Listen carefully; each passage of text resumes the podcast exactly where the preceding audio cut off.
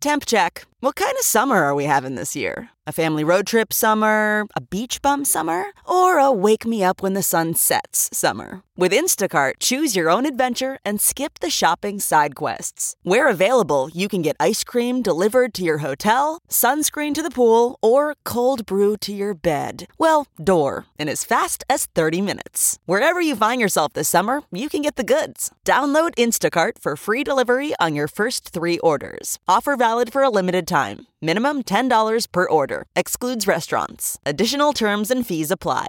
This podcast is brought to you by eHarmony, the dating app to find someone you can be yourself with. Why doesn't eHarmony allow copy and paste in first messages? Because you are unique, and your conversations should reflect that. eHarmony wants you to find someone who will get you. How are you going to know who gets you if people send you the same generic conversation starters they message everyone else? Conversations that actually help you get to know each other. Imagine that. Get who gets you on eHarmony. Sign up today. If you want to make an impact online, GoDaddy.com has what you need. .com names as low as $1.99. Plus, world-class hosting, fast and easy website builders, and much more. As a listener of the Talking Metal podcast, enter METAL2, that's M E T A L 2, when you check out, and you will save an additional 10% on any order. Some restrictions may apply. See site for details. Get your piece of the internet at GoDaddy.com, official sponsor of the Talking Metal podcast. Rock, rock over London, Zurich, Auckland, Dublin, Dallas, Milwaukee, Los Angeles, Sydney, Indianapolis, Tokyo, Seattle, Paris, Budapest, Berlin, New York. Ladies and gentlemen, two men who are committed to rocking you wherever you might be. John Ostronomy and Mark Strigl. Welcome to the Talking Metal Podcast, broadcasting around the world from TalkingMetal.com and StriglsMusicNews.com.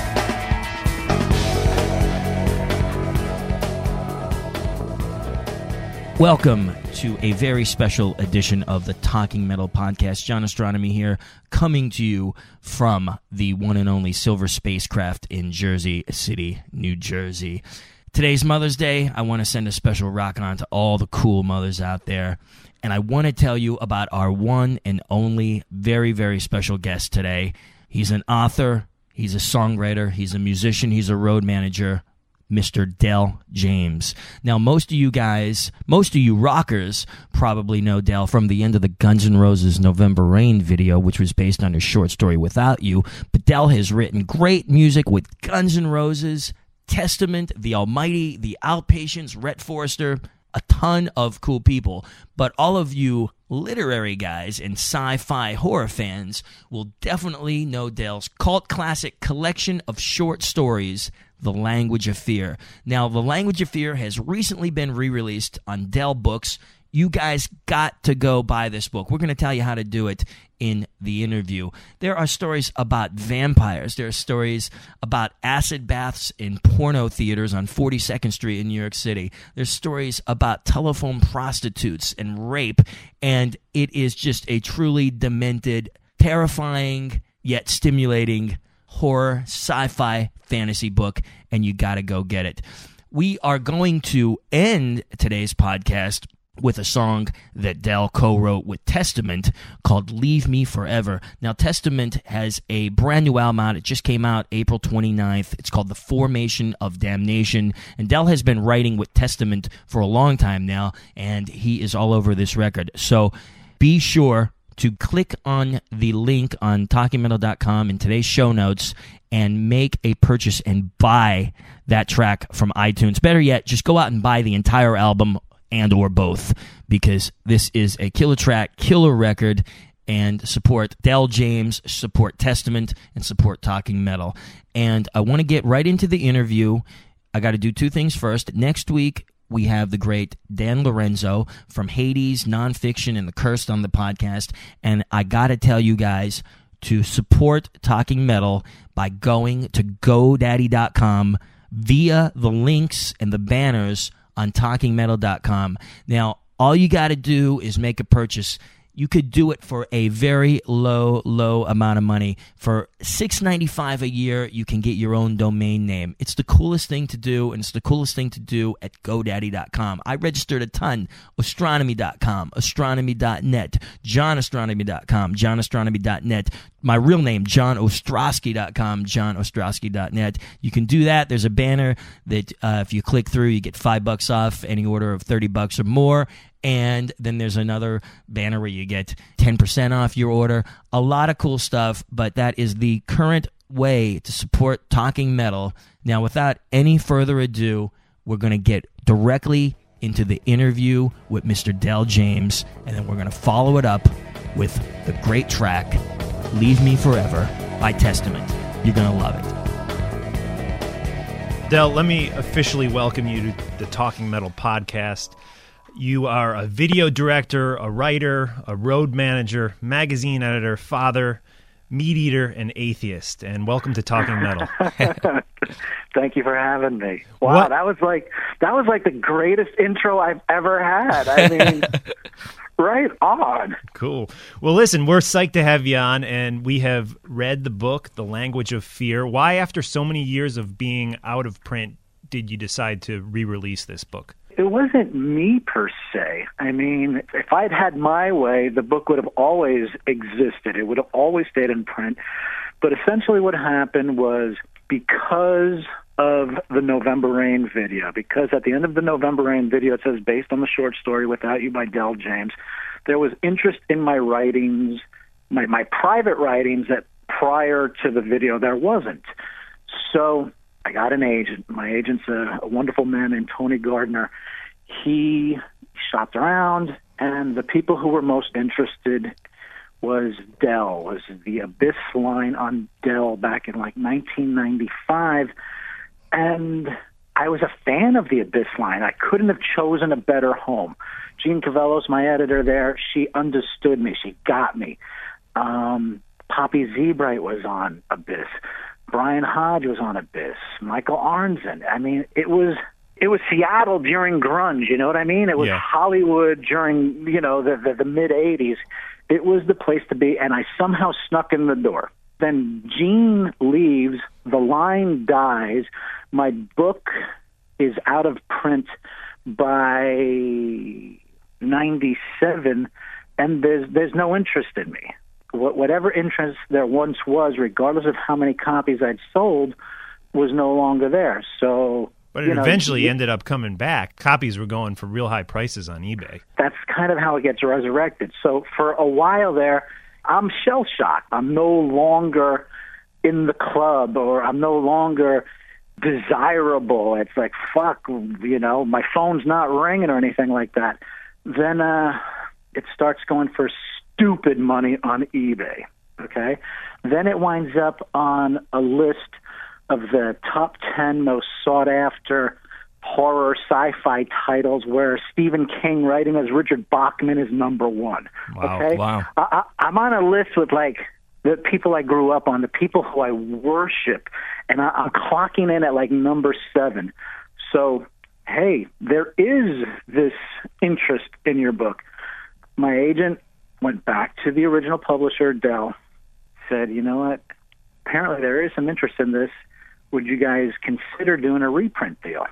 They were receptive to it, and uh, I took what was called a print on demand deal. And I took no advance for it. It was the quickest, easiest way to get the book back in circulation. I didn't want people getting jacked on eBay. It's embarrassing and humiliating when you meet someone, they've heard of your book, they ask you, hey, how can I read your book? And the answer is you can't, you know? Right, Fuck right, that. sure. Fuck that. So we got it back, and my hope, my goal was get the book back out, create a little bit of a buzz, and people like yourself are helping me create that buzz so that my novel, my unpublished novel, A Celebration of Pain, gets read. And it is being read by Dell, so hopefully they will see, you know what? This guy can sell a few books. He can write a few words. Sure. Absolutely. Now, Del, I wanted to ask you a little bit about some of the inspiration for a few of the short stories in the language of fear. And uh, some of my personal favorites were Date Rape, Adult Nature Material. I love The Melrose Vampire. And of course, Without You is amazing. But let's start with Date Rape. What inspired you to write about that? Because I know a lot of this comes from personal experience. Yeah, Date Rape, the male protagonist is a very confused, desperate man.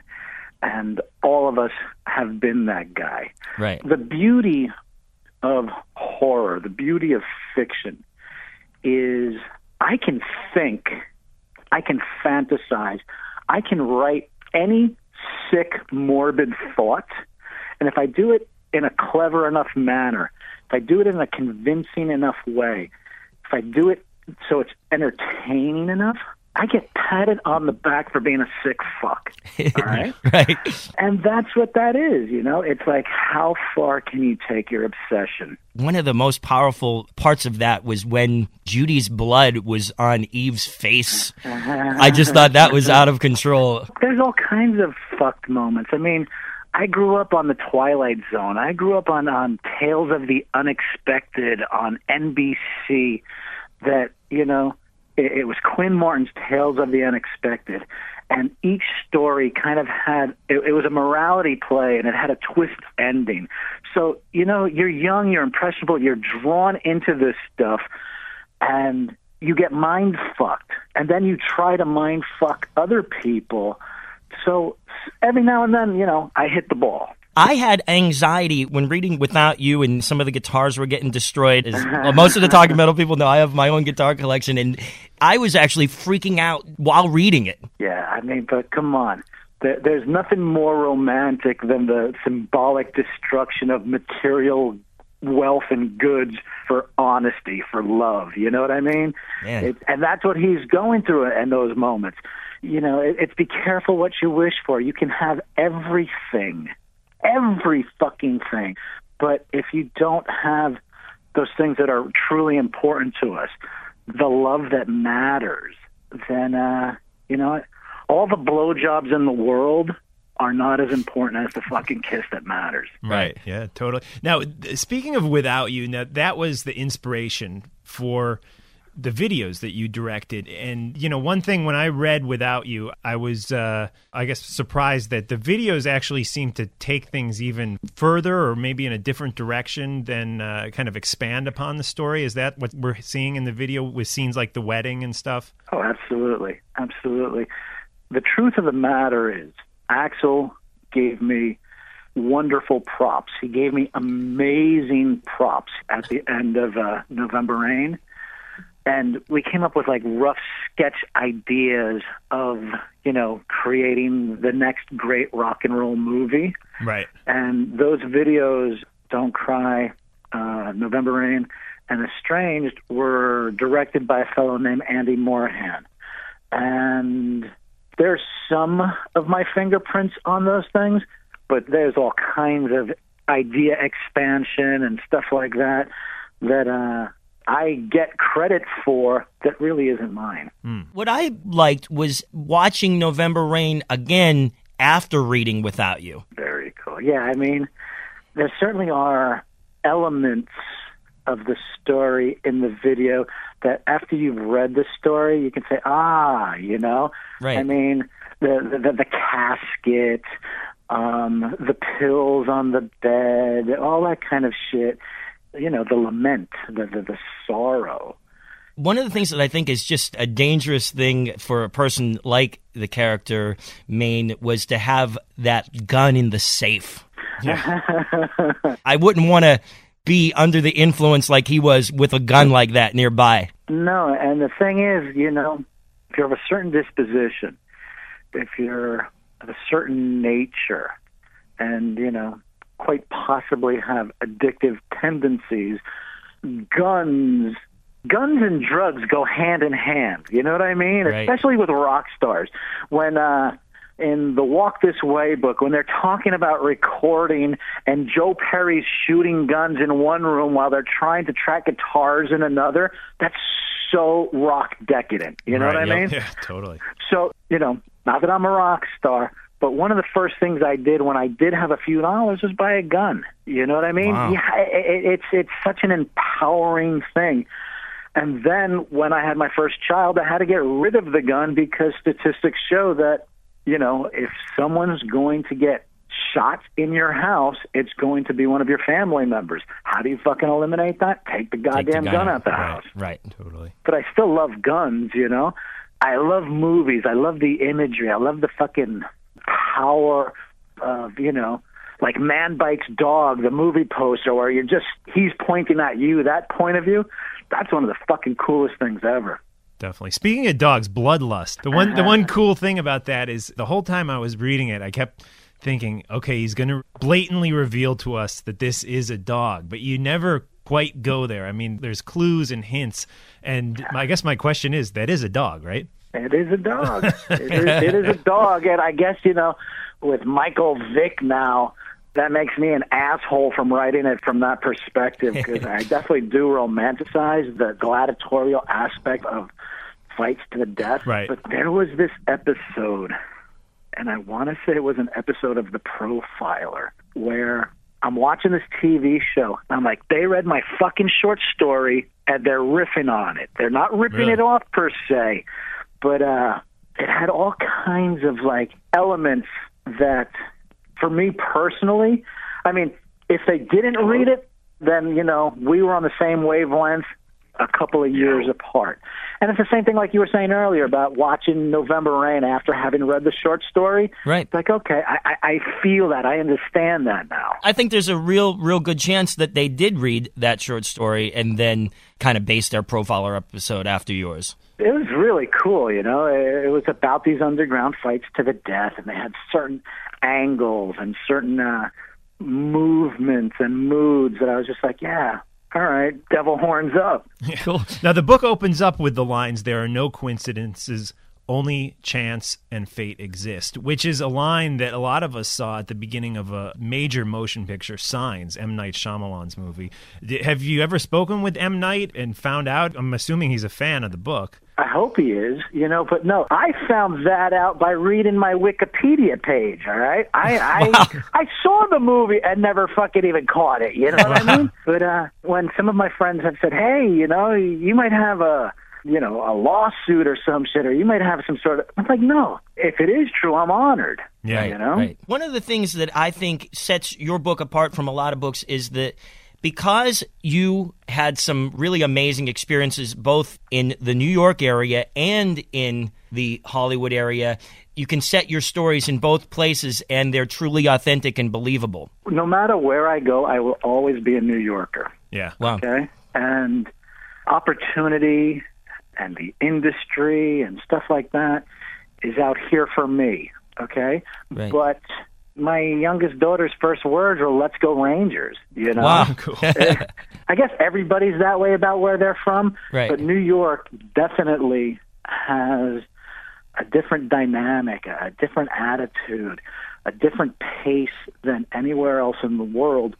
And if you go, you know, into the, the, the shadowy neighborhoods, if you go where where decadence thrives, there ain't no place like it. I moved down from Boston in 1991, which was uh, kind of right at the tail end of what was going on at 42nd Street. And it was cool to read adult nature material to hear Yeah. what it was like when that was in its, It's- heyday. It totally took me back to that early 90s, late 80s, 42nd Street, which is gone. It doesn't Yeah, exist it's gone. anymore. In fact, crazy story. Early on, it was my 25th birthday. Mark took me to an Aerosmith concert, and on the way back, I got robbed. It was Mark and I Right walking down the street, right on 42nd Street, and I thought I was going to get stabbed, and and I had a gold chain and a cross on it, but I struggled with the guy. It was two guys came up. And I wound up with the cross, but I was all scratched up. So that was my 42nd Street story. Wow, wow. Yeah, I mean, I- I'm older than you gentlemen. I'm 44 years old. I go to my first show in 1977 at Madison Square Garden. It was Kansas with Dave Mason opening. Cool. Wow. I saw Bad Company at the Garden. Man. I saw ACDC with Bon Scott opening for Ted Nugent. Wow. I saw Paul Di'Anno's Iron Maiden open for Judas Priest at the Palladium. I saw Ozzy with Randy Rhoads at the original fucking Motorhead lineup opening, and Motorhead came out to the intro music of The Good, the Bad, and the Ugly. It was fucking amazing. Wow. So I live up in Westchester, right? I get on the train, I get on the New Haven line. It takes me to Grand Central. From Grand Central, you know, this teenage boy with other teenage boys, with the fellas I grew up on Richbell Road in Mamaroneck, New York, with, you know, now suddenly we're we're like the fucking warriors, you know. We've got to get from Grand Central to the Palladium, or Grand Central to the Beacon, or Grand Central to Madison Square Garden, and we've got a certain amount of time to get there, and you know, maybe pick up some weed along the way. Right. And it was just wonderfully energetic, decadent, thriving scene that, yeah, it was scary. Yeah, you got ripped off. Yeah, you know, there was places you shouldn't be. And common sense says don't go there. But do we always listen to common sense? Nope. So I remember one time I cut school in seventh grade. I left junior high school to go down to 42nd Street and uh, get a fake ID. the first trip I ever had on my own without my parents to New York, I went to 42nd Street and got a fake ID. and you know there were those those state ID, no photo, blue, Right. um, that looked like the old driver's licenses. I had a fake ID. I had a I had a license that uh that my dear brother Peter gave me ever since I was like 15, and since I've been the same height since I was 15, I was going to like Detroit's, which was the rock club in Port Chester. All right Right. um, the Left Bank in Mount Vernon, the Rising Sun in Yonkers. I was one of the sick motherfucking friends of Twisted Sister before Oh, yeah, they right. had a record deal. Okay, and there was nothing more cool. Twisted Sister were to the East Coast what Guns N' Roses were to Hollywood. Okay, Right, wow. Twisted Sister when they would play Hell Bent for Leather, okay, along with their originals like Shoot 'Em Down. When they would do Sin City by ACDC, you know, uh, or, or Long Live Rock and Roll by Rainbow. And these were the fucking coolest jams of the, that time period, okay? You would be in a crowd of 800 or 1200 underground denim and leather wearing metal kids who have recently discovered the Scorpions Tokyo tapes, you know, who have recently discovered Venom, who are just dying to rock and Twisted were giving it to you. All right, so I got fucking sidetracked from 40 seconds. No, no, that's right. no.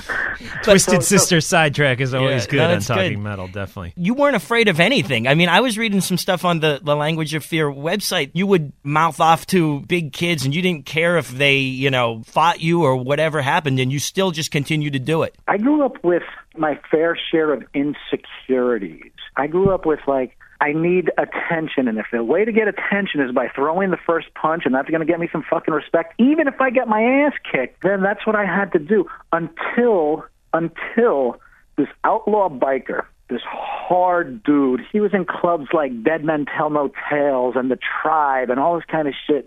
And he pulls me aside and he puts his arm around me. I mean, this is a fucking Vietnam veteran, all right? Right. And he says to me, Hey, Del, you know what?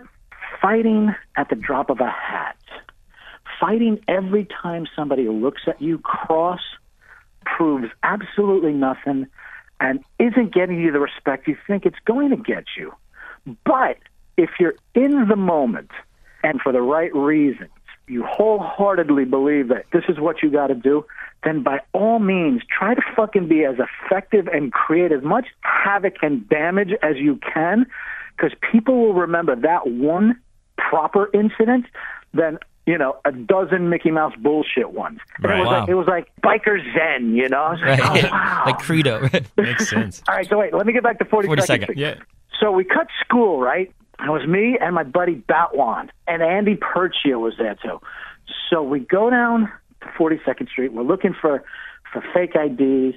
We're going to go to the movies. We're going to go to the peep shows. We're going to get throwing stars. All the shit you got to do, right? When when you're in seventh grade or eighth grade.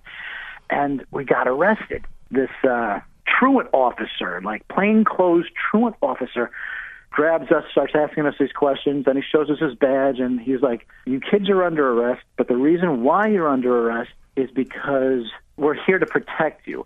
We don't want you to get hurt or harmed or violated. And basically, what they were doing was like trying to keep kids from being runaways. Wow. It didn't help me any that, all right, I'm fucking in trouble now. But, you know, the cops were in the right, as they usually are with me. Yeah. And, uh, we're being led to this room in the train station where, you know, they were going to like book you a little, you know, notify your parents and put you back on a train type scenario, right? Okay. Wow. So we're, we're going there, and I'm looking at this guy, and I'm like, he can't catch me. There is no fucking way that if I start running, this fat Italian fuck is going to catch me, all right? So it's like he read my mind. He goes, listen, kid, I know what you're thinking. And you're probably right that you can win a foot race.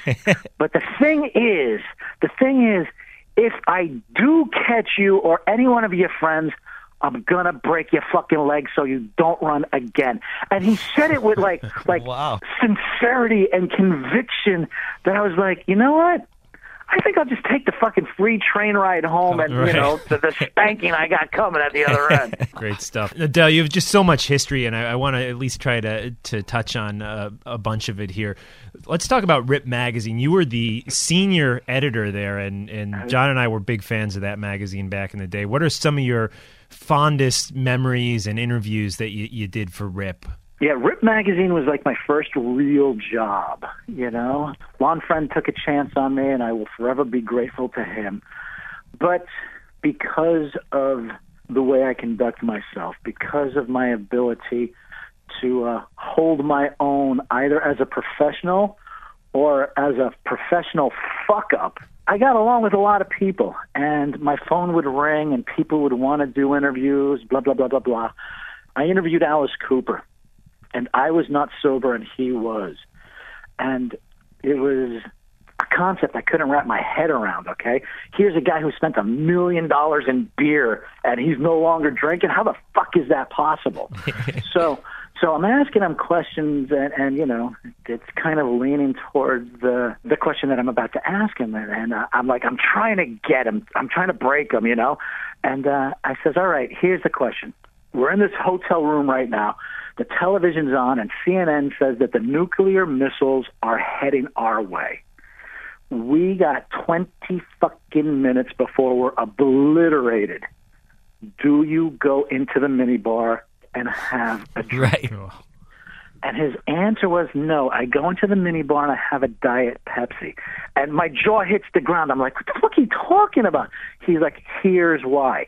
Because if I went in to the minibar and had a drink, I lost to my addiction. I lose, and I don't want to go out a loser. And those words have stuck with me Wow. through my Wow. sobriety, and I've been sober for nearly 17 years. Well, wow, Congratulations. Congratulations, yeah. Thank you. That's Yeah. a great line from Alice. Wow. So I got to interview the Stones. I got to interview Keith Now- and Woody at the Cotton Bowl. I did some great, great interviews with Axl. You know, I mean, Axl and I we're, we're as gang tight as you can get. But some of the interviews that he and I did back then, you know, they're, they're still being ripped off by you know writers with agendas and. uh books that they're trying to sell, but you know the only reason that they're trying to sell those fucking books is is, is self-serving purposes. It's got nothing to do with uh, any sort of integrity. Right. So, Dale, I wanted to ask I know you wrote with Guns N' Roses, but how did you start writing with Testament and TNT and people like Rhett Forrester? I moved to California in '85, and in '85, probably my first friend in town is West Arkeen, and West Arkeen's living next door to Duff McKagan, and Axl is crashing periodically on Wesley's floor. Those are the first people who I meet. And we were friends for the same reason that you guys are friends, because you have the same interests, because you speak the same language, because you dig the same things, and there's this energy that exists between you. Right. So in West's one bedroom, no, no, no, no, no, studio apartment. Wow. later on, Wes, later on, Wesley and I become roommates, and that's where like places like Hell House come to be. Okay, in West's studio apartment is where the Garden was written. Is where That Obsession was written. And this is on a four track with a drum machine, okay? Wow. And if you happen to be at the right place at the right time, you were part of these wonderful and now legendary recordings. So I was there for The Garden and I was there for Yesterday's. So much like the November Rain video got me my book deal, having written these songs with Guns N' Roses who blow up as big as you can fucking blow up, suddenly got interest in, hey, maybe this guy can write a song with someone else. I go out, I get a publishing deal as a lyricist, Hmm. and Cool. through the A&R people at certain places, whether it was Warner Chappell or Virgin or EMI, they put me in contact with certain people, and we wrote songs. You know, I wrote with Kane Roberts after he leaves Alice Cooper. You know what I mean? I Kane, wrote the with big uh, muscle bound guy. Exactly, but he was no, he was off the juice. He was a little skinny guy. He was muscular, and then he got off of that, and then he slimmed down a little bit. I I wrote with Stan Lynch, Tom Petty's drummer, after he leaves the Tom Petty band. I wrote with Rhett Forrester one night at my house in Sherman Oaks. All kinds of interesting songwriting experiences, you know, stuff like Testament, because I've been on every album since Souls of Black. People know about those. I saw them two nights here at the Key Club in uh, Hollywood. It was devastating. Really? They were fucking crushing, all right? Everybody else, Motorhead, Heaven and Hell, and, and Priest, the opener is going to fucking light the house on fire. Wow. And I have a bunch of songs on their new record. Have you guys heard the, the Formation of Damnation? Are you guys dialed into that one yet? I have it on my iPod, but I'm still checking it out. But I've heard a couple of the cuts and sounded real good. All right, without sounding like yet another shameless plug or shill, it's crushing. It's old school thrash the way it's supposed to be, and Paul Bostaph in that band is devastating. I think I wrote about five songs with Chuck. Chuck Billy will come down to my house. He'll have the music, you'll have the melody, and then like we, we put together these satanic crossword puzzles. It's like, all right, what'll fit there to this melody? And what rhymes with evil? I co-wrote the title track and uh, the persecuted. I'm really proud of a song called "Leave Me Forever" that was uh, inspired by a dear, dear friend of mine and what she overcame. You know, her ugly relationship was was something that probably would kill most people, but she's strong, and I wrote that as a uh, tribute to her strength. And then it was awkward having to like show it to her. You know, it's like, hey, I think I just wrote the "I Spit on Your Grave" of love songs, and you know, it's kind of about you. No, it is about you. And uh, she got the positive intentions. Cool. Cool. Now we have a lot of Guns N' Roses fans who listen to the the Talking Metal podcast, so we wanted to just touch on a couple GNR questions. How often do you actually talk to Axl? How often do I, I? Axl, besides being my boss, is you know my best friend. So how often do you talk to your best friend? Quite Ten quick. times a day. Yeah. You know, I mean, we talk about sports. We, we, we do regular guy shit, but you know, he's Axl Rose, and everybody's interested in Axl Rose. Now, you mentioned a bunch of bands earlier that you're into and you used to go see back in the day, but I just wanted to throw a couple names at you. And Thin Fuck Lizzy. yeah, bring it. Thin Lizzy. What's the best Thin Lizzy record? There is no best. They are all amazing. My favorite is Bad Reputation. Okay? Songs like Dear Lord are poetically beautiful, but lately I've been listening to Renegade a lot. I saw Thin Lizzy on the Black Rose tour opening for Journey. I had to hitchhike in Miami to the Miami Jai-Alai Fronton Center to go catch Thin Lizzy, and I cherish the memories and that I was able to see that classic lineup. Although, here's some fucking useless information for you. Gary Moore had just left the band, and his replacement on guitar was Midge Ure from Ultravox.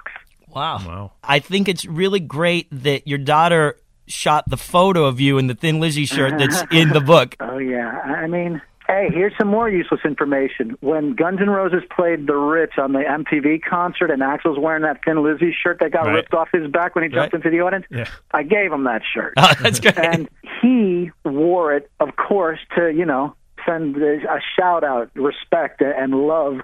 You know the, the way that I mean, come on. I definitely wore a Thin Lizzy shirt in, in my cover photo, not in my back cover photo, because they're my favorite band of all time. Okay. Wow. Philip Lynott is is my hero. How cool and and how strong of an individual. I've read all the books. I'm a nerd when it comes to collecting the memorabilia.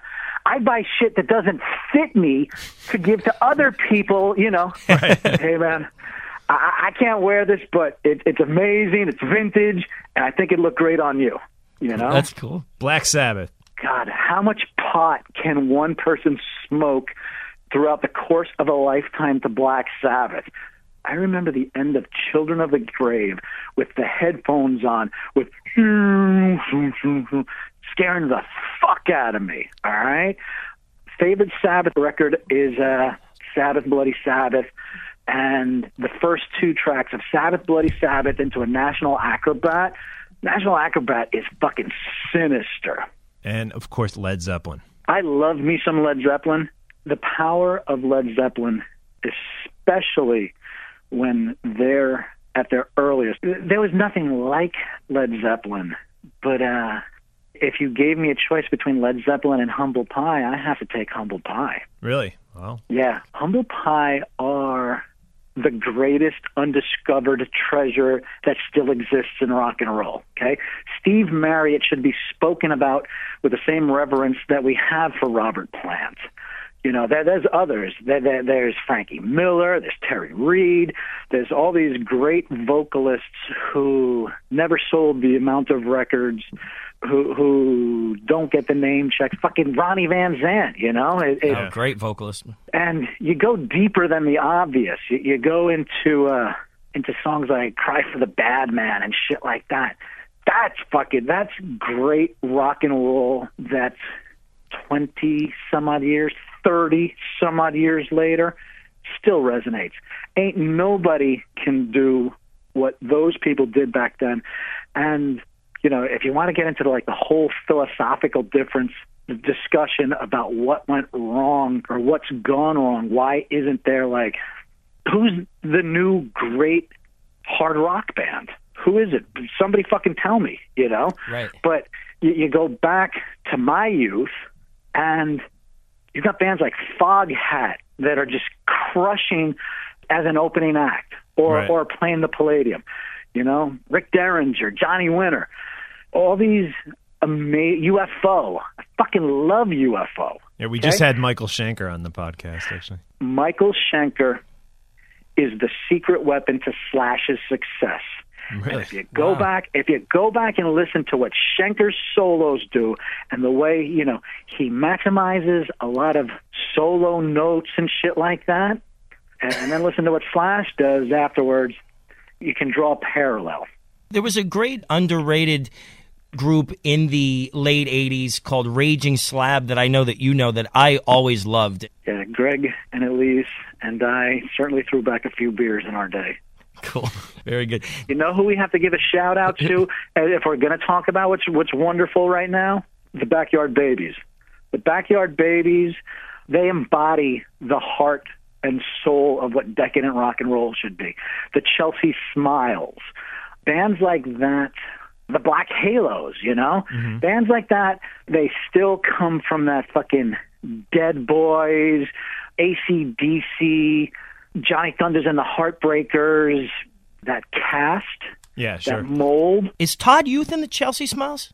Todd Youth is indeed, and he just sent me a bunch of their new stuff, and it's killer. Cool. We'll definitely check those guys out. Yeah, absolutely. I caught the Wild Hearts just recently out here. Ginger and CJ were amazing. I mean, it was a greatest hit set that just like song after song after song was awesome. The Almighty just did shows over in England, and they're going to be doing some more. That's a band who never got their just due. Cool. How often do you get out to shows, Del? How many days in a week you got? Right. Okay. No, no, no, no. If there's something to see, I'm there. You know what I mean? I had to see Heaven and Hell the first time there was an opportunity to do. I had to see Judas Priest with Halford after they reunited the first chance I had to. You know, tomorrow night here at a club called Safari Sam's Junkyard are playing. I remember right? Junkyard. Yeah. fuck yeah, David Roach is my boy. So you know, we're we're a little older and you know not nearly half as handsome as we once were, but fuck. I I actually used to wear a junkyard shirt. Yeah, I I think remember. back in the day, and some video. Junkyard. Junkyard opened, uh, I, I think, at Perkins Palace a show or two, and those guys were great. Chris Gates and and, and Pat Muzingo. I was with Junkyard in Las Vegas, and they were doing some club, and y- you know the morning after when you're getting on the bus, everybody's got like knotted hair and puke on their shoes and and it becomes the war story session you know? It's like oh man last night i met this chick and blah blah blah. Oh fuck that dude. Last night i was you know i was throwing dice and i had to borrow more money and oh man i'm so broke. So it goes you know one story to another to another. That comes around to my boy pat. It's like so? Like man fuck all you guys I got married last night. And we're like, no, you did what? Yeah, the chick would not put out unless they got married, and my boy fucking went for it. That's classic. fucking- that's That is- rock and roll. That is classic. Now, Del, I want to make sure that all of the Talking Metal listeners know where to A, get the language of fear, and also keep their eyes and ears open for a celebration of pain. the easiest way of getting my book that's out now, the reprint of my short horror stories, The Language of Fear, is through any of like the major online booksellers. Amazon.com, Borders.com, BarnesandNobles.com, any one of those, you know, one touch shopping, they can do it for you. You can go into a bookstore, and if they don't have it in stock, they can order it for you, and it'll usually be there in less than a week. And if you want a signed copy, I just did a book signing at, a, at this awesome bookstore in Burbank called Dark Delicacies.